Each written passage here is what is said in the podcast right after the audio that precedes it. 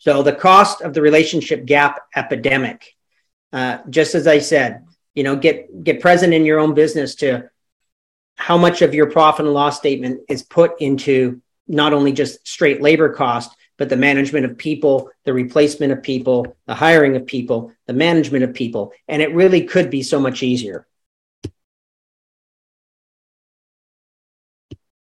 But it costs us team morale, it costs us team coordination, it costs us team collaboration, it costs us team building, it costs us team results, and ultimately it costs us the company vision and potential.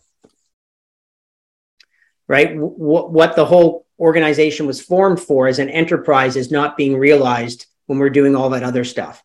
And we'll talk about we need better team morale, we need better coordination, collaboration, we need better, we need team building, we need better results.